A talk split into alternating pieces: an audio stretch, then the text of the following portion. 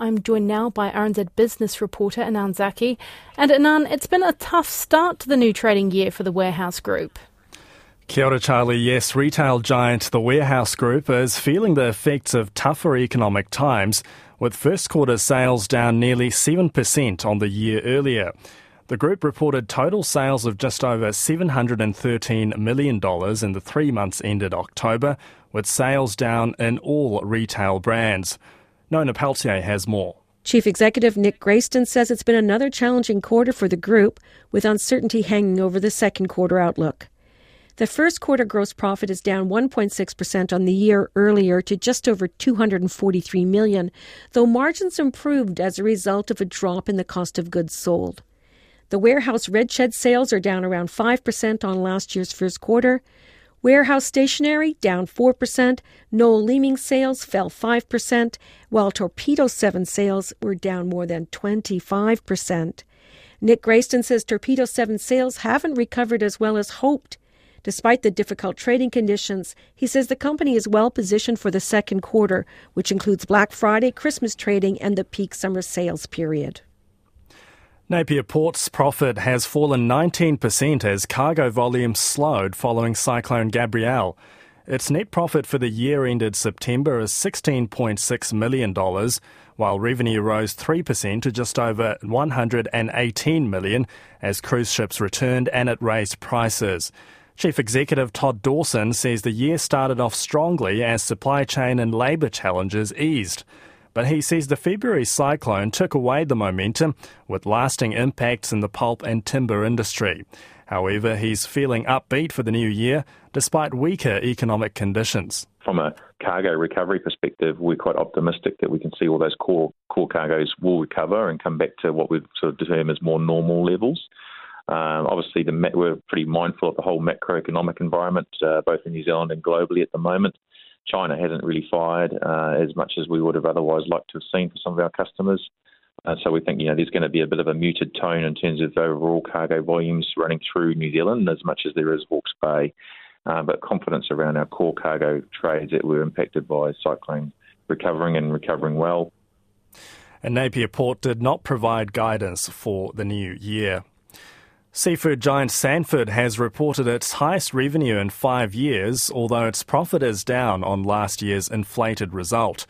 Net profit for the year ended September was $10 million compared to last year's nearly 56 million, which included a large one off gain on the sale of its crayfish quota. Excluding one offs, its underlying earnings rose 23%. Chief Financial Officer Paul Alston says the company increased revenue despite lower catch volumes due to higher demand and stronger pricing in markets. It's coming from, from all our markets, so there's strong demand in, in, in most of the markets we deal with across um, most products, to be honest. We, we expect the strong demand to continue, and it's up to us as a company to produce as much volume and stock as we can to supply the demand in that market. Paul Alston says net debt increased by $51 million to 196 million as the company invests in a technology upgrade and a new Scampi vessel. And you can hear more from Sanford in the rural news. Freight forwarders say New Zealand consumers and businesses will be affected by the cyber attack that hit Australian ports. DP World Australia closed its Sydney, Melbourne, Brisbane, and Perth operations over the weekend after a significant cyber breach. The attack crippled operations at the company's ports, which account for 40% of Australia's maritime freight. Freight Forwarders Federation's Executive Director, Rosemary Dawson, says with tens of thousands of containers stacked up at Australian ports when the attack hit, flow on effects in New Zealand are to be expected. It appears as though there will be delays, and there has been a supposition that some of the freight may have been directed to another um, operator in the Australian ports, but there's nothing can, been confirmed on that uh, to ensure that um, freight keeps moving.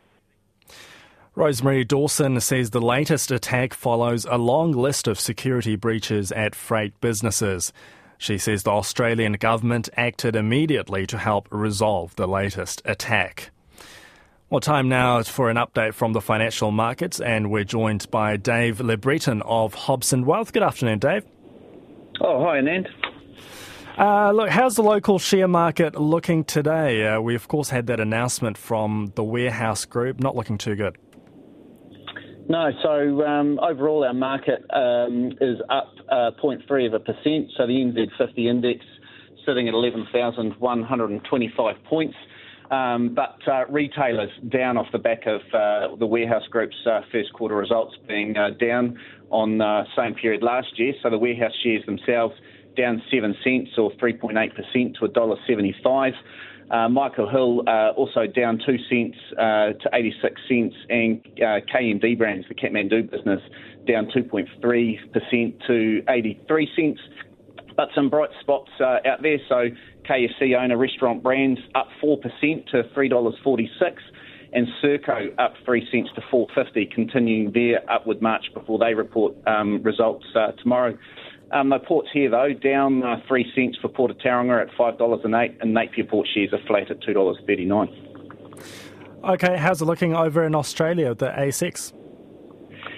Yeah, so um, the Aussie market's uh, doing pretty well today. Uh, mostly a sea of green over there as commodities uh, were higher uh, overnight. So the ASX 200 sitting bang on about 7,000 points, uh, so up 0.72 of percent.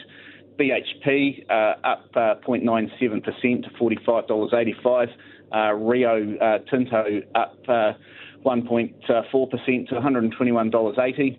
Um, Commonwealth Bank, they're up on first quarter profits at two and a half billion Australian dollars, slightly up on analyst expectations. So their shares at $102.20. And that takes us to the New Zealand dollar.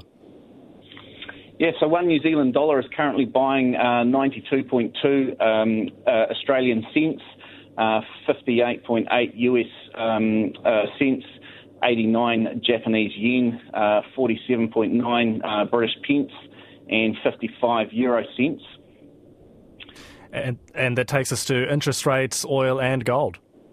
Yeah, so three month bank bills are 5.66% per annum, uh, 10 year government bonds sitting at 5.22%, and uh, West Texas Intermediate uh, oil uh, up uh, 1.6% uh, to $78.44 US a barrel, and gold uh, up $6.54 to US dollars $1,946. Thank you, Dave. That's Dave LeBreton of Hobson Wealth with our market update. And as you may have heard in the news earlier, Stats NZ released a broad range of consumer prices, giving a new and more timely snapshot of inflation. It's a mixed bag, but overall, the numbers, which cover about 45% of the consumer price index, point to some modest easing in price pressures in October. Food prices fell 0.9% over September on the back of cheaper fruit and vegetables, but were still 6.3% higher than a year ago. The other notable price falls for the month were petrol and airfares. But other big items in the inflation mix, rents, accommodation, and alcohol and tobacco, were all higher. On an annual basis, most of the items covered today, with the notable exception of airfares, are higher than last year. And that suggests inflation is sticky in some places and will ease only slowly, which means interest rates staying high for some time. We'll bring you a wrap of the day's news and numbers around half past five in Checkpoint. But for now, Charlie, that's business. Kia ora.